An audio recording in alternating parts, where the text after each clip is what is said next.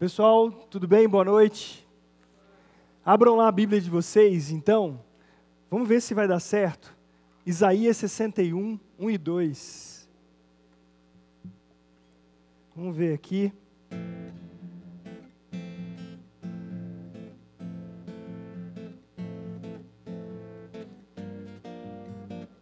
Esse é o texto nosso que está em Lucas, mas está lá também em Isaías, tá bom? Espírito do Senhor, Deus está sobre mim, porque o Senhor me ungiu a pregar boas novas aos quebrantados e enviou-me a curar os quebrantados de coração.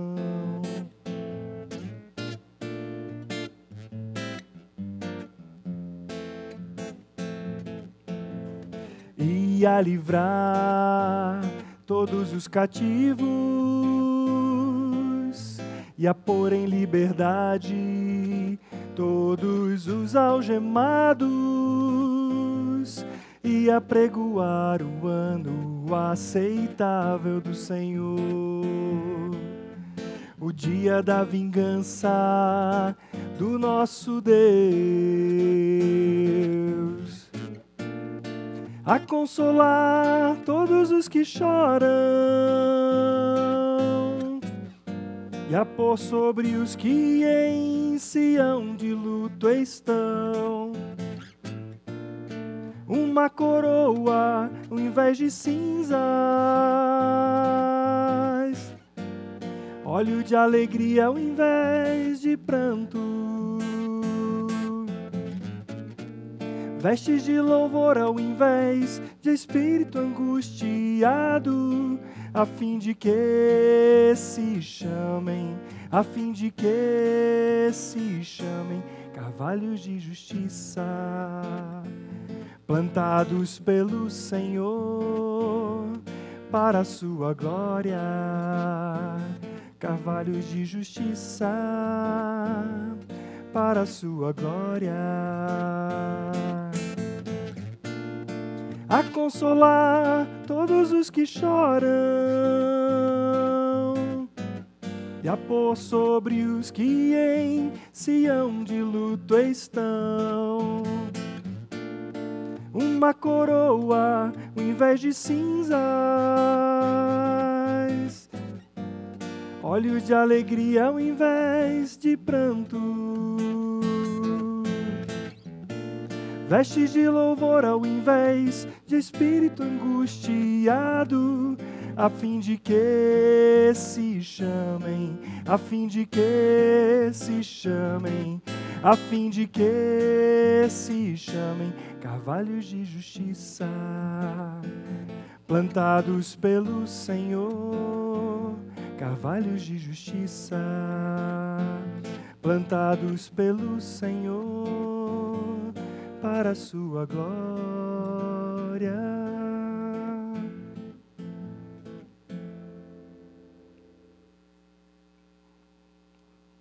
E esse é o texto. Cadê o apoio do violão? Está aqui. Esse é o texto que nós vamos ler lá em Lucas, capítulo 4, versículo 14 a 22. Vamos lá antes de fazermos a leitura, não, vamos fazer a leitura, depois eu peço para você jogar lá, é, André, aquela tela que saiu lá no, no Instagram, no WhatsApp da galera. Vamos lá então. Lucas 4, de 14 a 21.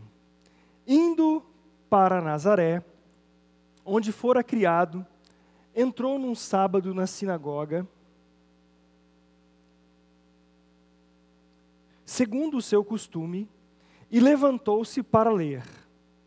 Então lhe deram o livro do profeta Isaías, e abrindo o livro, achou o lugar onde estava escrito: O Espírito do Senhor está sobre mim, pelo que me ungiu para evangelizar os pobres, enviou-me para proclamar libertação aos cativos e restauração da vista aos cegos para pôr em liberdade os oprimidos e apregoar o ano aceitável do Senhor. Tendo fechado o livro, devolveu ao assistente e sentou-se. E todos na sinagoga tinham os olhos fitos nele.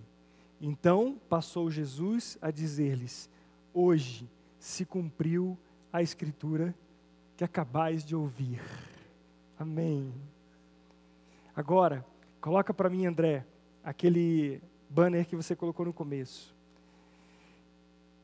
Tema da nossa exposição hoje, da nossa meditação na palavra de Deus, vem de uma palavra no grego, e essa palavra, essas letrinhas que estão aí são do grego, e ela significa, a pronúncia dela no grego é evangelizo.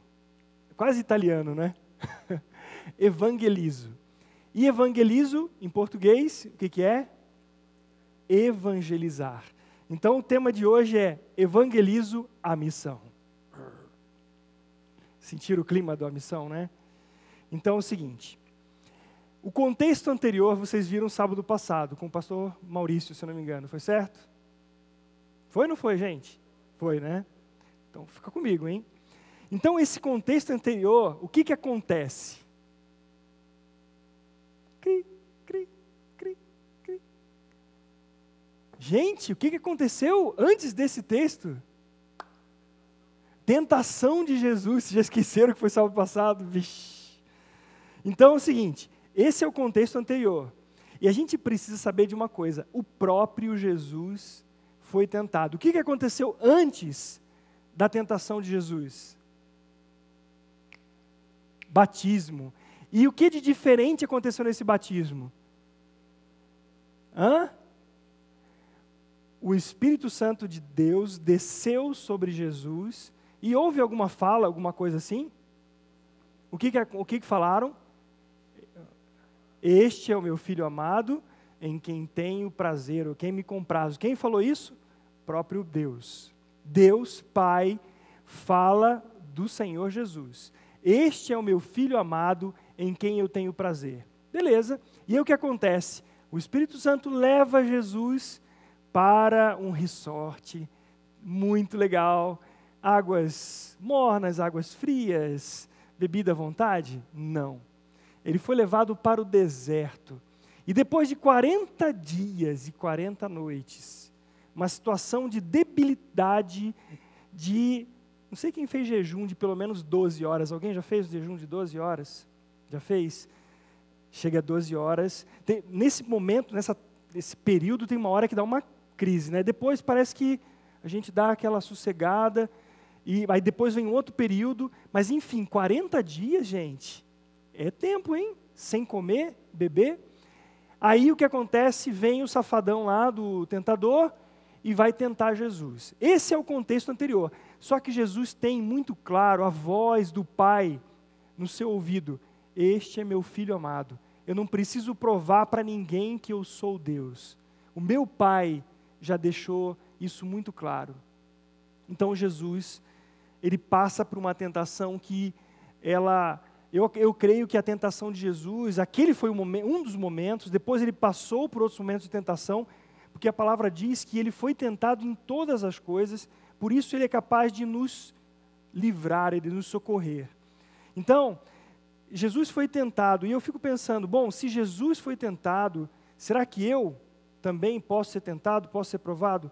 Claro, e Deus tem um lugar, veja bem isso que eu vou dizer, Deus tem um lugar da tentação e da provação em nossas vidas. Deus tem uma maneira de levar-nos ao centro da Sua vontade, a crermos nele, a dependermos dele. E, assim como o Senhor deu vitória, Deus deu vitória para Jesus, Deus também, por meio da Sua palavra, o Seu Espírito Santo que habita em nós, Ele pode nos livrar também da tentação e da provação. Agora, há diferença entre tentação e provação? Sim ou não? Há, né? Eu também sei que há, mas se a gente olhar para o grego, é a mesma palavra para tentação e para provação. Porém, o contexto, ele é diferente. E aí a gente pode entender que uma tentação, ele é um, é um grande convite para a gente pecar. Enquanto que uma provação, ela é um teste da fé. Embora os dois sejam tão ali bem né, difícil de a gente fazer essa distinção, fica claro para a gente que uma provação é uma situação que a nossa fé é, é testada com a finalidade pedagógica. Deus está querendo trabalhar em nossas vidas para que nós realmente reafirmemos aquilo que nós cremos e confiamos no Senhor. Problemas, dificuldades da vida, nós somos confrontados e nós continuamos a sendo ser provados e se nós estamos firmes no Senhor, nós vamos continuar crendo em Jesus, obedecendo a Ele, apesar de tudo, sem abandonar a fé. Então, essa escolha nunca é facinho da gente. A tentação, eu já eu vi um termo há um tempo atrás, que o diabo não é aquele jogador que vem um toquezinho só para você cair. Ele vem com as travas da chuteira para arrancar mesmo, para arrancar sangue. Então, a tentação já tem esse, esse convite para o pecado. Nós, nós somos tentados é, naquilo que está lá em nosso coração. Lembra lá de Tiago, que diz que essa tentação, ela vem se a gente é atraído, seduzido, logo vem o desejo, a gente leva ao ato e aí cai. Porque isso vai ofender direto o caráter de Deus, a santidade de Deus. Então a aprovação tem um lado pedagógico, a tentação, ela vem com esse caráter de desviar-nos da fé, mas em ambos os casos, nós temos guarida no Senhor para sustentar as nossas, nossas vidas. Então, Jesus, após a tentação, ele vai para que região? Vocês leram esse texto? Vai para a região da Galileia. E é muito interessante que Lucas ele vai falar sobre esse ministério do capítulo 4 até o 9. Ele vai falar especificamente sobre esse assunto ele vai tratar sobre o ministério de Jesus ali na Galileia. E aí, o Senhor Jesus, ele já por fazer uma série de milagres que a gente vê nas Escrituras, como é o caso da transformação de água em vinho, em outro lugar, outras coisas aconteceram, como quando ele disse para Filipe: Olha, eu te vi lá debaixo da figueira. Então, são coisas que vão mostrando a divindade de Deus, são coisas que vão mostrando o agir de Deus, e algo muito interessante acontece é que essas pessoas, ao ouvirem Jesus, ali naquele momento, elas ficam espantadas de ouvir o que Jesus falava. E o conteúdo, a maneira que o Senhor discorria, levou as pessoas a ficarem maravilhadas. Agora, é, quando nós vemos aí em Lucas, a palavra que diz ali no versículo 15, diz que o povo glorificava a Jesus com aquilo que eles ouviram. Mas é interessante a gente notar que a mesma situação lá em Mateus, capítulo 13, diz que o povo ficou maravilhado. Já tem uma expressão diferente. E lá em Marcos, capítulo 6, o povo fica escandalizado. Bom, que negócio é esse? Lucas fala que o povo glorificava Jesus. Marcos diz que o povo ficou escandalizado. Né? Então, alguma coisa que não está batendo aí. Uns diz que glorificavam, outro diz que ficaram maravilhados e outros escandalizados. Por que isso? Vocês têm ideia? Já viram aquela história do elefante? As pessoas cegas, cada um apalpando uma parte do elefante? É o mesmo elefante, mas um está lá no rabo e pensa que aquele rabo é uma cobra, então na percepção dele é uma cobra. O outro está lá palpando as patas e acha que dali é uma árvore. Então cada um tem uma visão por causa do foco, mas todos estão vendo a mesma pessoa, a pessoa do Senhor Jesus. Só que um nota que, olha, que maravilha que Jesus está falando, outros já glorificam, glorificado seja Deus pelo que Jesus está falando, e outros se escandalizam. E aí, quando eu comecei a analisar esse texto, eu entendi que quando uns creem e glorificam a Deus, outros ficam maravilhados, mas não creem no fato, outros ficam escandalizados e rejeitam totalmente. Então, diante do Evangelho, você vai encontrar três reações: de alguém que fala, glorificado seja Deus, é verdade isso que Deus está dizendo. Outro pode dizer, nossa, que coisa linda, mas de fato ele não crê. E o terceiro diz assim: não, isso aí eu não quero nem saber, isso é mentira. e ele rejeita o evangelho. E essa é a situação que envolve esse momento com Jesus. Agora, vamos pensar em algumas facetas dessa, desse momento de Jesus. E o primeiro que eu quero falar para vocês é sobre a sinagoga. O que era a sinagoga? A sinagoga é, é um, um, lugar, um lugar onde as pessoas, judeus, se reuniam no sábado. E isso vem lá do Antigo Testamento, do período da Babilônia, onde as pessoas ali, é, depois que foram transportadas para a Babilônia, depois que Jerusalém foi destruída, em 586, tem água aqui? Tem, né? Em 586, ali antes de Cristo, eles foram exilados e lá no cativeiro eles começaram a reunir em pequenos grupos para ouvir o ensino sobre a palavra de Deus. Nós temos vários textos no Antigo Testamento que, que mostram isso. Esses encontros informais, eles começaram a ficar frequentes. E quando o povo de Israel voltou para a terra prometida, eles continuaram a se reunir nas sinagogas. Mas também tinham judeus que ficaram longe de Jerusalém. E esses judeus também se reuniam em sinagogas. Quando nós vemos o, o relato de Atos dos Apóstolos, nós vamos ver que Paulo encontra sinagogas em vários lugares. Então a sinagoga era um lugar de ensino da palavra, um lugar de adoração, havia um culto ali. Não tinham pastores de tempo integral a sinagoga, mas ou professores que eram ali especificamente para aquilo. Mas havia uma política conhecida como liberdade da sinagoga, que permitia qualquer uma pessoa aprovado, tá? Essa pessoa era aprovada pelo chefe da sinagoga para ensinar.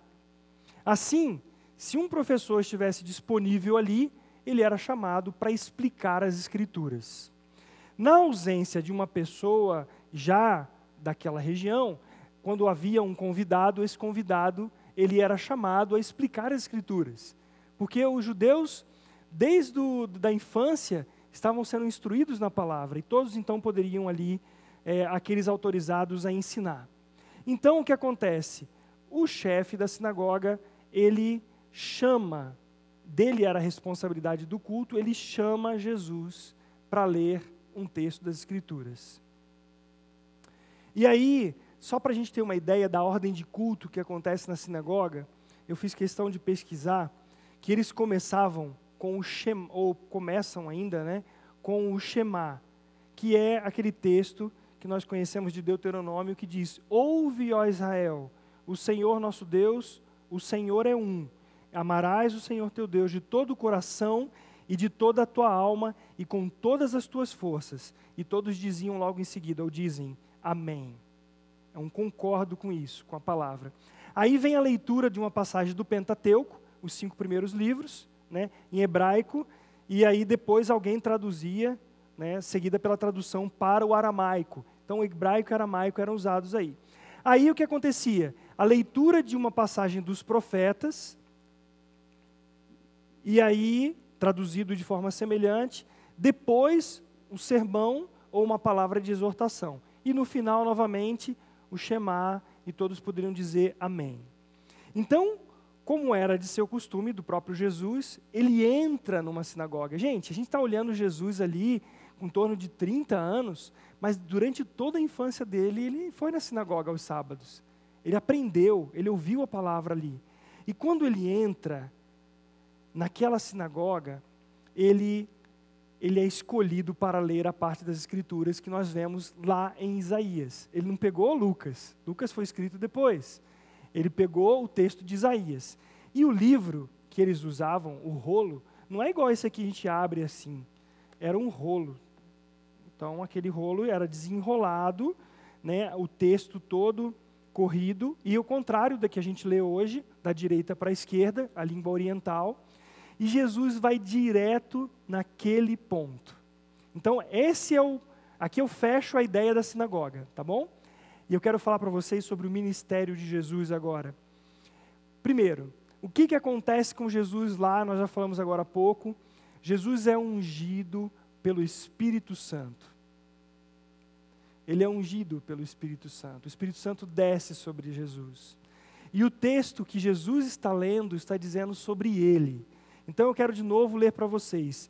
o Espírito do Senhor está sobre mim para evangelizar os pobres. Eu fui enviado a proclamar liberta, libertação aos cativos, restauração da vista aos cegos, pôr em liberdade os oprimidos, a pregoar o ano aceitável do Senhor. O texto de Isaías está dizendo que o ministério do Senhor Jesus, a missão do Senhor Jesus é essa. O Senhor Jesus veio para levar o evangelho aos pobres, para proclamar libertação aos cativos, para restaurar a vista aos cegos, pôr em liberdade os oprimidos e apregoar o ano aceitável do Senhor. Havia sobre o Senhor Jesus um poder maravilhoso do Espírito Santo para cumprir a missão. Nunca um homem falou como este homem. Isso talvez alguns tenham dito. Nunca ninguém falou como esse homem. Olha o que ele está dizendo. Eles ficaram maravilhados, uma parte do povo. Talvez esses ouvintes, eles não entendessem qual era o poder que Jesus tinha, mas eles glorificavam esse novo mestre que está surgindo. Porque quem é esse cara? Depois, se vocês vão ver, eu não vou pegar essa parte que vem do próximo pregador, porque a verdade é que eles ficam maravilhados e de repente falam assim: peraí, mas esse cara aí não é aquele que a gente viu desde pequeno? Nós jogamos bola aqui com ele, né? É, é, conhecemos as suas irmãs, seu pai, sua mãe, e agora ele vem dizendo tudo isso aqui para nós. Alguma coisa está errado aí. Então, Pode parecer, no passo seguinte, na leitura desse texto, que esse texto de Lucas, de Mateus e de Marcos, ele dá a impressão que esse ministério de Jesus aconteceu coladinho. Ele foi saiu do deserto e já foi lá para Galiléia para poder ler esse texto. Mas a verdade é que houve um intervalo de cerca de um ano, mais ou menos, entre o batismo de Jesus e o início do ministério dele. Eu estou falando sobre o ministério de Jesus. Enquanto esses evangelhos que nós conhecemos, Mateus, Marcos e Lucas, eles são silenciosos com esse aspecto, o que Jesus passou a ministrar na Judéia, o evangelho, João, ele descreve, eu falei Mateus, Marcos, Lucas, né? Aí fica João, ele vai descrever do capítulo 1 até o 4, detalhadamente, essa parte do ministério de Jesus. E agora, o grande ministério de Jesus na Galileia começa em Mateus 18. Então vocês veem como é que é a abordagem do texto bíblico. Não os quatro evangelhos mostrando mes os mesmos momentos, mas mostrando detalhadamente alguns deles. E aqui Lucas, que escreve, ele quer trazer para nós e para os leitores da época esse detalhe do começo do ministério do Senhor Jesus, esse grande ministério. Então, alguns historiadores que eu estive pesquisando, um deles é Joséfo, e ele diz que na época existiam cerca de 240 cidades e aldeias da Galileia, é uma região da Galileia, em que Jesus ele anunciou o evangelho. E para fazer isso, em torno de um ano e meio para poder passar por esses lugares pregando o Evangelho. E segundo Marcos, o ministério começou depois de João ter sido preso. Está lá em Marcos 1, 14 e 15. O que implica esse intervalo do batismo de Jesus até o ministério dele na Galileia. Bom, então agora nós vamos pensar no seguinte: o que aconteceu exatamente nesse momento. Eu citei para vocês do episódio que aconteceu anteriormente, que não está aqui em Lucas. O que, que aconteceu que vem na memória da gente? Eu citei algumas coisas aqui. Quando João diz para ele: Eis o Cordeiro de Deus que tira o pecado do mundo. O que, que ele está dizendo com isso? Jesus é aquele que havia de vir, o Messias. E aí, quando isso mostra a divindade de Jesus, eu estou falando de ministério de Jesus, Agora, quando nós vemos lá Felipe, quando ele diz para Felipe que eu vi você lá debaixo da figueira, o que isso quer dizer para a gente? Que esse Jesus que é divino, ele é onisciente, mas ele também é transcendente. Ele não estava é, é, limitado ao tempo e ao espaço, porque o próprio Espírito levou para o deserto, havia esses momentos que ele era conduzido pelo Espírito Santo.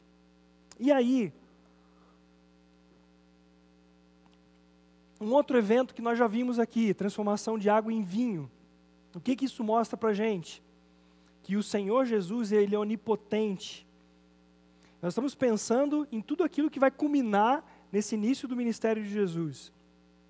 Quando nós vemos Jesus falando com Nicodemos, falando com uma mulher samaritana, Jesus está comunicando esse evangelho.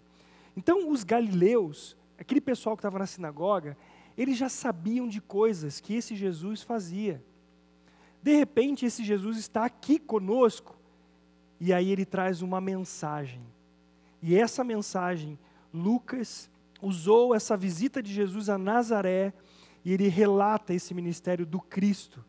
Porque Jesus disse lá, naquela ocasião, como o Messias define perfeitamente o próprio ministério. E o que, que ele disse? Então, agora voltamos ao texto lá de Lucas 6, porque é aqui que começa tudo aquilo que a gente precisa saber, que é essa missão.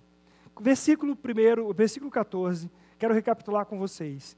Indo para Nazaré, onde foi criado, entrou no sábado na sinagoga, segundo o seu costume, e levantou-se para ler. Então imagine aquela cena ele levanta, vai até o púlpito, e aí, o sábado, cheio de pessoas naquele lugar ali. O primeiro, a primeira pessoa de destaque era o sacerdote, depois o levita e mais ou menos uns cinco israelitas daquela sinagoga. Jesus foi membro daquela sinagoga, então ele entra naquele, naquele momento. E o, o próximo versículo diz que deram-lhe o livro do profeta Isaías. Abrindo o livro, achou o lugar onde estava escrito. E é a passagem de Isaías 61, 1 e 2. O que Jesus leu era como os seus ouvintes esperavam que até hoje vai acontecer.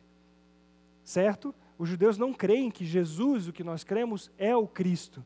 E naquele momento, quando eles ouviram Jesus lendo aquilo, eles não tinham ideia, eles não eram, eles tinham uma, uma consciência de que aquilo era uma, profe, uma profecia messiânica.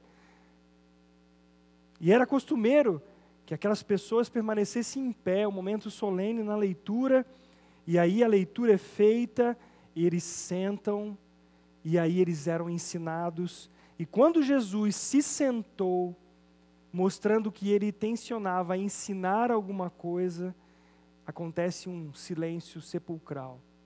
Porque normalmente ele começaria a ensinar, mas Jesus vem com uma palavra diferente.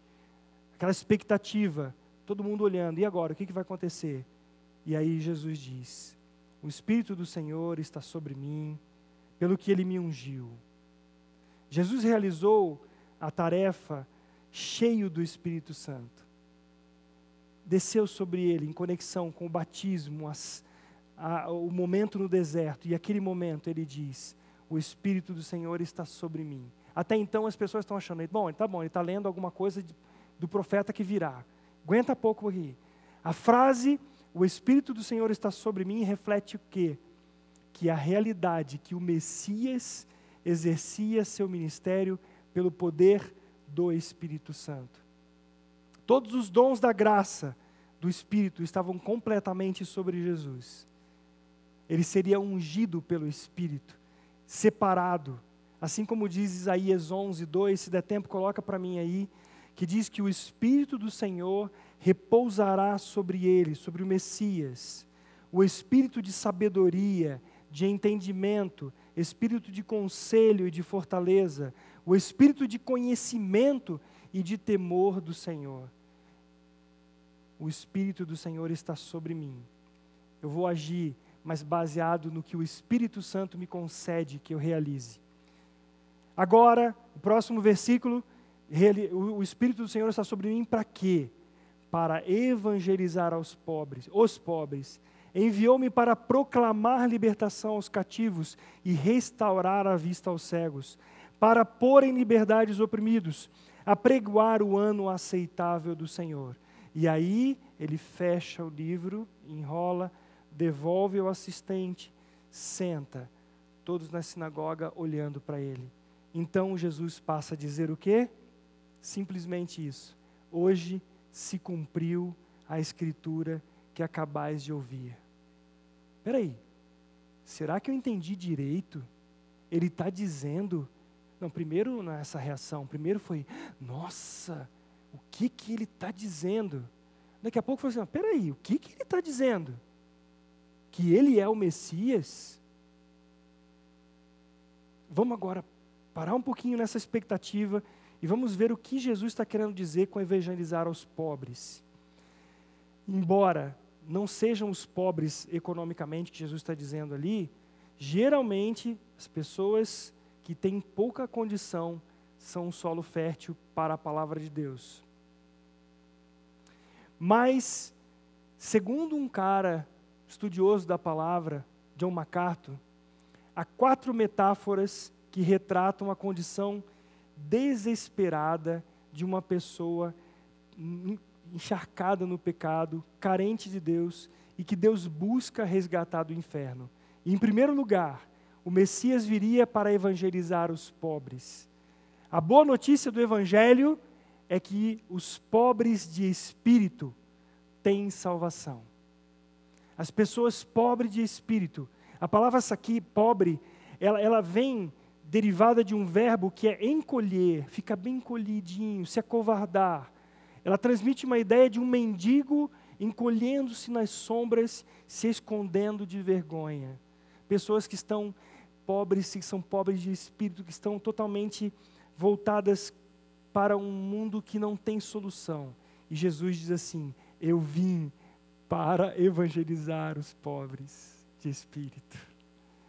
Esse é o nosso Deus, esse é o nosso Jesus. Em contraste com a outra palavra grego, grega, que é pênis, que descreve o trabalho do pobre, essa palavra protos ou pitocos descreve aquele que em situação de extrema privação, ela reduzida, sem condições, assim como o mendigo Lázaro, essa pessoa é alvo da graça do Senhor Jesus. Em termos espirituais, então, os pobres são aqueles que reconhecem que não tem nada de valor para Deus. O Evangelho é ofensivo, gente. O Evangelho é ofensivo para o orgulhoso, mas para o pobre de espírito, ele é aquele que o Senhor vai mostrar a sua salvação. O Senhor disse assim: Eu não vim para os sãos, eu vim para aqueles que estão doentes. Eu não vim para aqueles soberbos, eu vim para aqueles quebrantados. É, essa é a missão de Jesus. E essa é missão que o Senhor deu para nós. De levar o Evangelho para essas pessoas que estão aí na rua. Não só aquelas que são pobres física, é, é, financeiramente, mas são pessoas que estão incrustadas, elas não estão vendo solução para a vida delas. E o Senhor nos dá um evangelho que pode resgatar a vida delas. Essas pessoas, quando elas são humildes, quebrantadas, contritas no espírito. O texto de Isaías 66, 2, põe para a gente aí, André, diz que o homem para quem olharei é este. Deus está dizendo: o homem para quem olharei é este, o aflito e abatido de espírito e que treme na, da minha palavra. Ele é abatido de espírito, a pessoa que tem, ela está numa situação que diante da palavra de Deus ela só tem a dizer: Senhor, tem misericórdia de mim. Ela está com o coração partido, ela está com o espírito esmagado. E o Senhor diz no Salmo 34, 18, que o Senhor está perto de quem tem o coração quebrantado e salvos de espírito oprimido. Lembra do publicano arrependido diante do Senhor?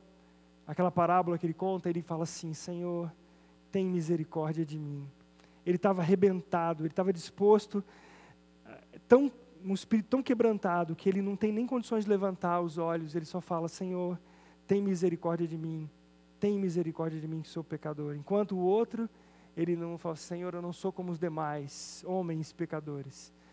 O Senhor não veio para esses.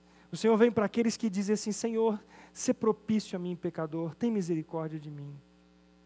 Em segundo lugar, o Messias proclama a libertação espiritual dos cativos.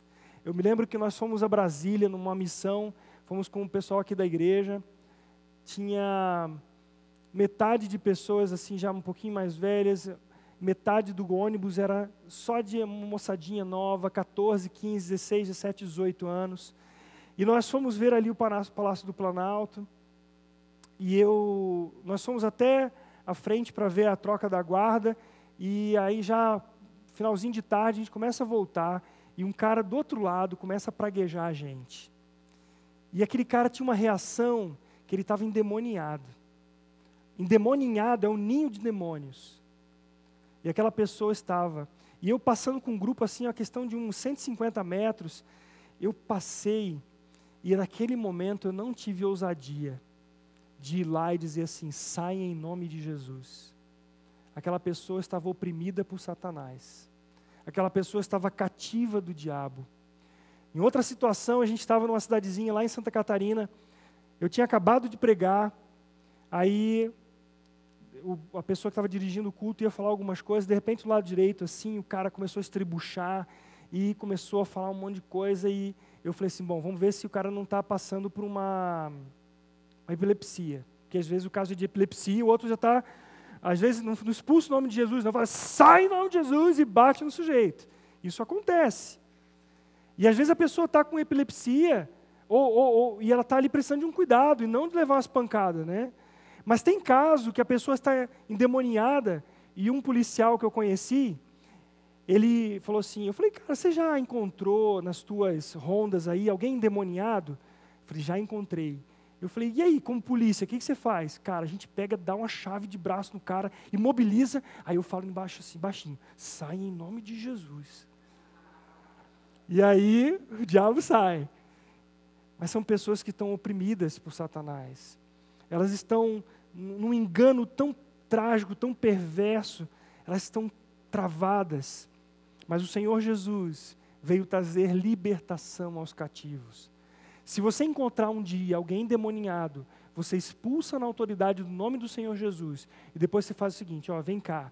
O Senhor Jesus Cristo derramou o seu sangue naquela cruz, ele levou o seu pecado a morrer naquela cruz, na ressurreição ele deu nova vida. Você crê nisso, você prega o evangelho para ele, e crê que o Senhor é que vai fazer a obra. Por quê? Se essa pessoa não crê, o que, que acontece? O diabo vem, com, traz um monte de, né, os capeta lá, e faz uma festa pior ainda. Então você prega o evangelho para ele. Não esquece isso. Expulsou em nome de Jesus, o cara não quer sair, o diabo, o satanás, o capeta lá, você vai ficar tranquilo. Não precisa ficar agoniado, não saiu, não saiu. Não, você vai sair em nome de Jesus. Se você tiver que ir embora, Deixa alguém para falar o evangelho, mas saiba, um dia estava aqui, estava aqui na sala, um jovem que não está frequentando mais aqui, ele ligou, pastor, pastor, está acontecendo um negócio aqui, minha namorada está fazendo uns negócios muito esquisitos, eu estou tendo que contê-la aqui, os vizinhos estão achando que eu já estou batendo nela. Aí eu falei, dá o telefone aí, põe no Viva Voz. Seguinte, em nome de Jesus, sai do corpo dessa moça na autoridade do nome de Jesus.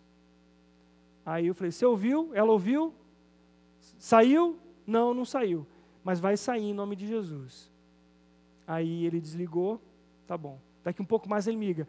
Não saiu, pastor. Eu falei: Ah, meu querido, isso aí não é demônio, não. Porque na autoridade do nome de Jesus não há quem resista. E de fato, depois a gente foi descobrir que não era demônio. A menina estava tendo uma crise um negócio esquisito, psicótico lá, um, e não era. Mas a autoridade do nome de Jesus não há quem resista. Mas as pessoas estão enclausuradas. Gente, vocês já viram, eu não sei, alguém já entrou aqui num, num lugar, quer ver? Vou dar um exemplo para vocês. Ali no finalzinho, da, na, no comecinho da Santos Dumont, no comecinho da Santos Dumont, tem uma casa de quem está indo para o aeroporto, no comecinho assim, não tem uma casa mal acabada ali, grande, ali direto, tem gente usando droga, tem gente é, se prostituindo. Tem, isso eu estou dando um exemplo de um ambiente onde não há luz, só há trevas. Eu vivi uma situação dessa em, na, em Salvador, a gente foi lá com uma outra, outro, de outra missão. Nós fomos num lugar que a igreja, ela era na rua de cima, e ia lá para distribuir sopa duas vezes por semana para o pessoal.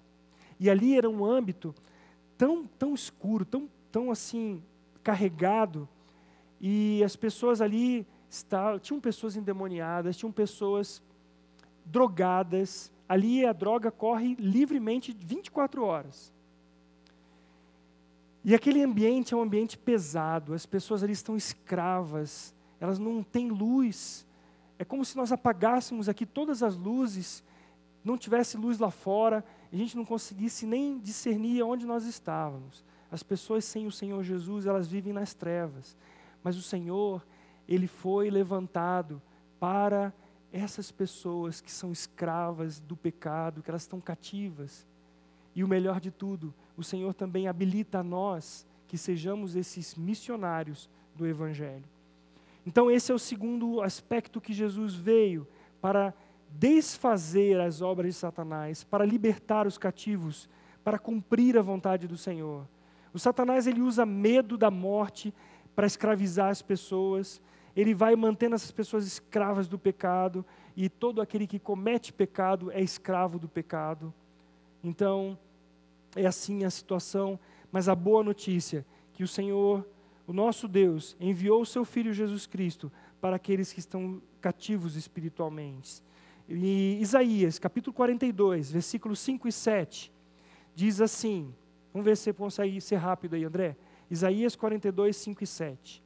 Assim diz Deus, o Senhor, que criou os céus e os estendeu, formou a terra e a tudo quanto produz, que dá fôlego de vida ao povo que nela está e o espírito aos que andam nela. Eu, o Senhor, te chamei em justiça, tomar-te-ei pela mão e te guardarei e te farei mediador da aliança com o povo e luz para os gentios, para abrires os olhos aos cegos, para tirares da prisão o cativo e do cárcere os que jazem em trevas. Aleluia. Glória ao Senhor por isso. Em terceiro lugar, a missão do Messias é de restaurar a visão espiritual dos cegos.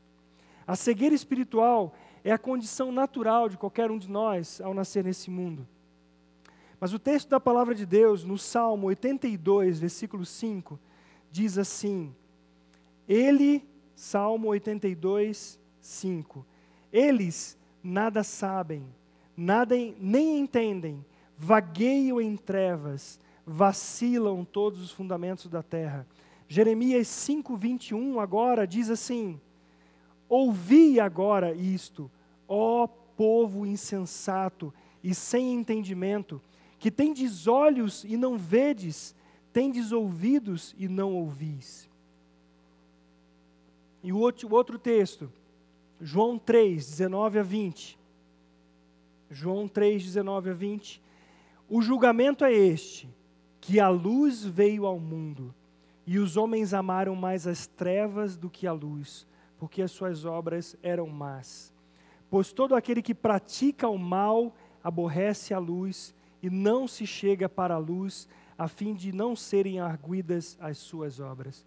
O Senhor veio para restaurar a visão, a capacidade de enxergar. E o próprio Senhor Jesus disse para Nicodemos: Olha, quem não nascer de novo não pode ver o reino de Deus. Mas como assim? Não pode enxergar, gente. O reino de Deus já está aqui. O Senhor Jesus veio. Mas as pessoas que não têm o Espírito Santo não enxergam isso. Quando nós olhamos para uma situação é, é, da, da política mundial, olhamos assim algumas coisas que acontecem, já passa por nós. Eu sei que pessoas são extremistas às vezes, mas com equilíbrio a gente consegue perceber que, olha, esse negócio aqui está me parecendo que já é um negócio do anticristo. Olha, quando você vê essa coisa acontecendo no meio da educação, da política, você fala assim: nossa, aqui tem obra do diabo. E nós temos irmãos nossos, inclusive na nossa na, na aqui na, no governo, na prefeitura, irmãos na Câmara dos Vereadores que estão lá e esses irmãos têm pedido oração por nós, para nós, pedido que nós oremos por ele por causa do ambiente das trevas, pessoas que não enxergam Parece que o negócio está tão tampado que é aquilo como diz a palavra em João 12,40: cegou-lhes os olhos, endureceu-lhes o coração, para que não vejam com os olhos, nem entendam com o coração e se convertam e sejam por mim curados. E Satanás, ele faz isso. Ele cega o entendimento dos incrédulos para que não resplandeça a luz do evangelho da glória de Cristo. Mas o Senhor Jesus veio para dar vista aos cegos. O Senhor é a luz do mundo. E aquele que anda com ele, aquele que segue o Senhor Jesus, não anda em trevas, pelo contrário, terá a luz da vida. Esse é o nosso Senhor Jesus. Ele veio para tirar as escamas e dar visão para aqueles que não enxergam. Em quarto e último lugar, o Messias veio para libertar os que são oprimidos espiritualmente. São pessoas oprimidas por circunstâncias dolorosas da vida, pessoas sofridas com a carga do pecado, a incapacidade que elas vêm de cumprir a lei de Deus.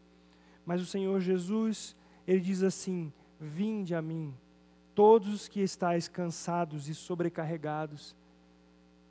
Pessoas que estão numa vida de pecado tão suja, que elas não veem. Não sei quem viu aqui domingo retrasado o testemunho daquele irmão da Missão Vida.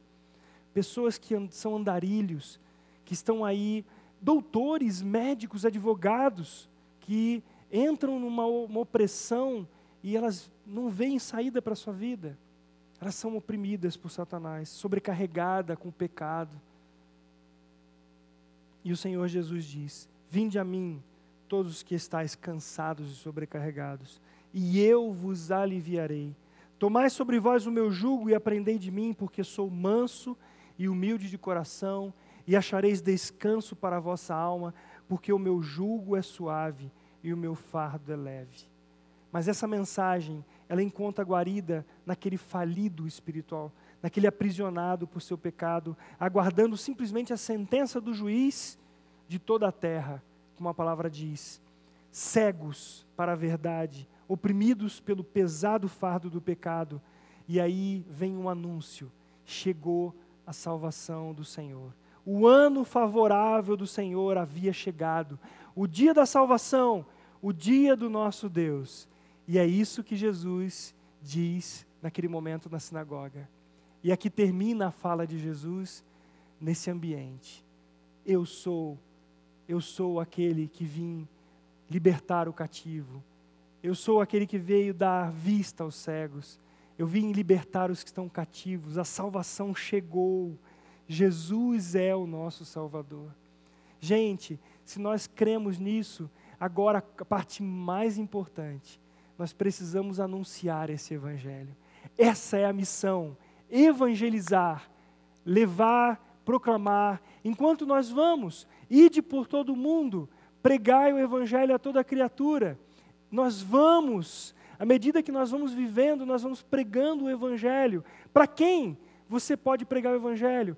Para a pessoa que trabalha com você, para a pessoa que estuda com você, para os seus amigos, para os seus familiares. Mas esse pregar é além da palavra, essa pregação está em nossas vidas. O Cristo ressurreto que habita em nós.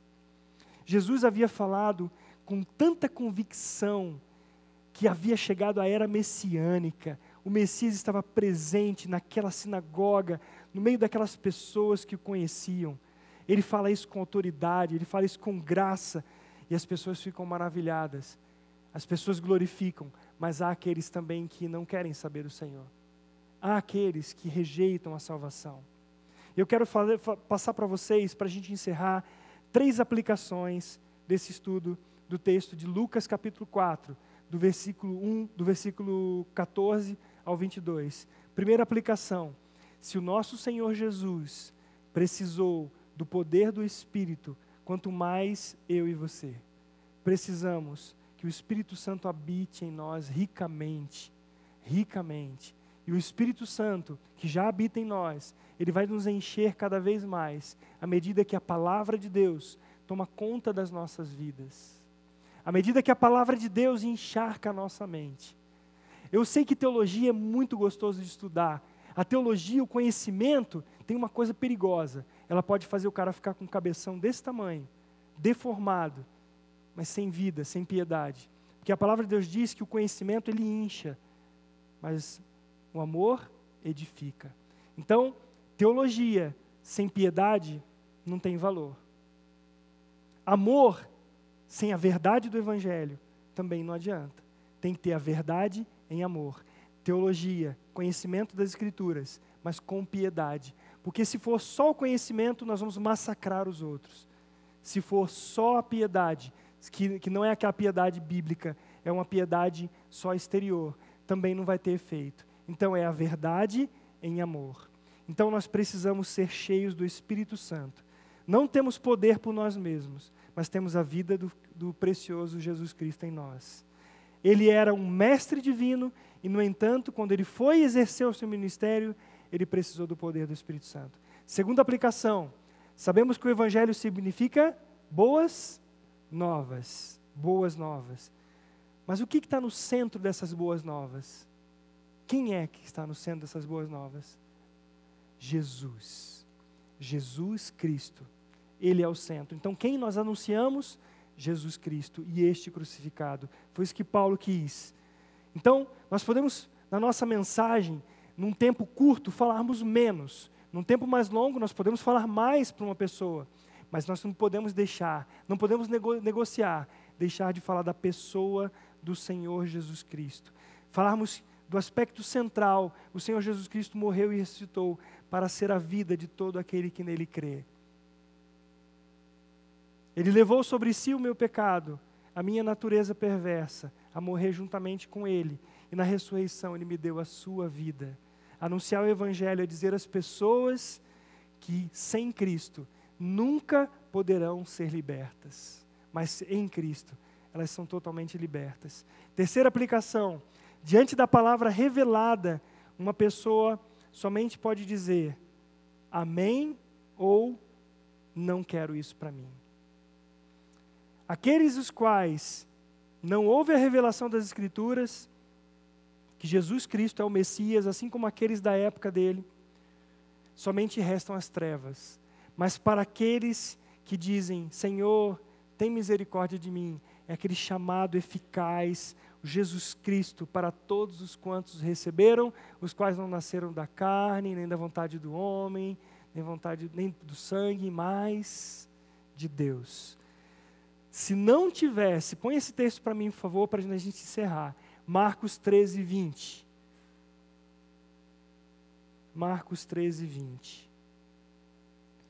não tivesse o Senhor abreviado aqueles dias, ninguém se salvaria, mas por causa dos eleitos que ele escolheu, ele abreviou tais dias.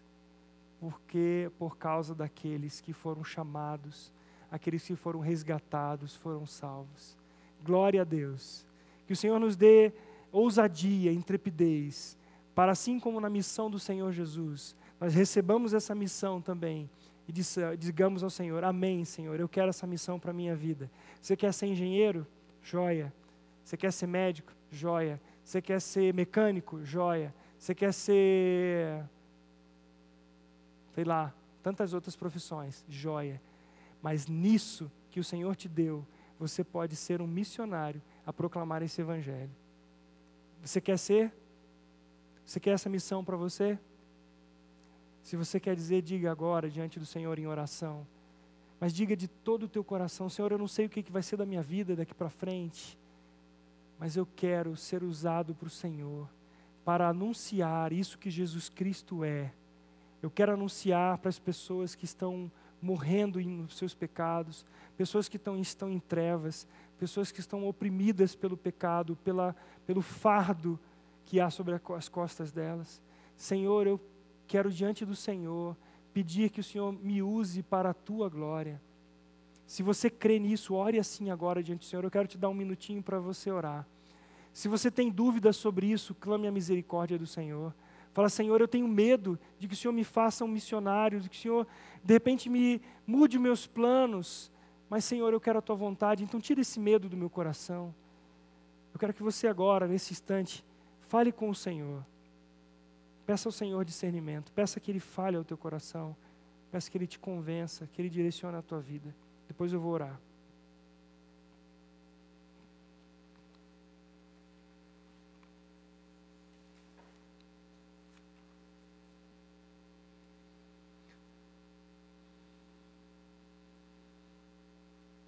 Pai nosso que está no céu, santificado seja o teu nome.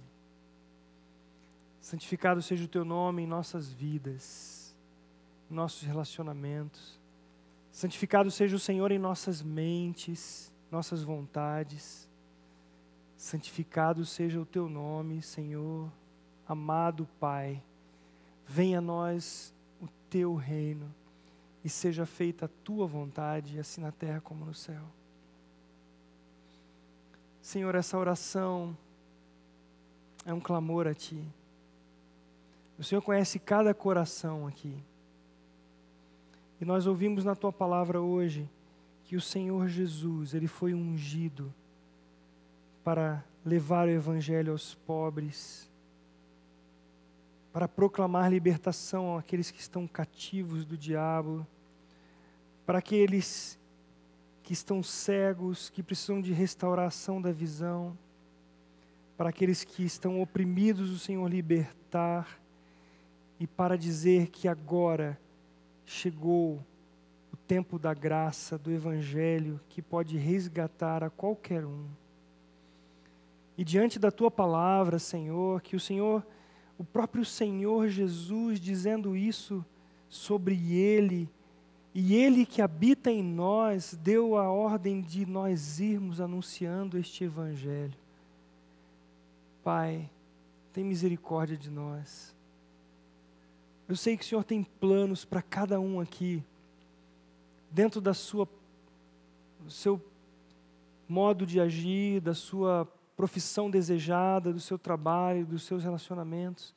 Mas dá, Pai, que a gente tenha tão claro, cada um de nós, esse evangelho que liberta de fato, que pode dar vida àquele que está morto.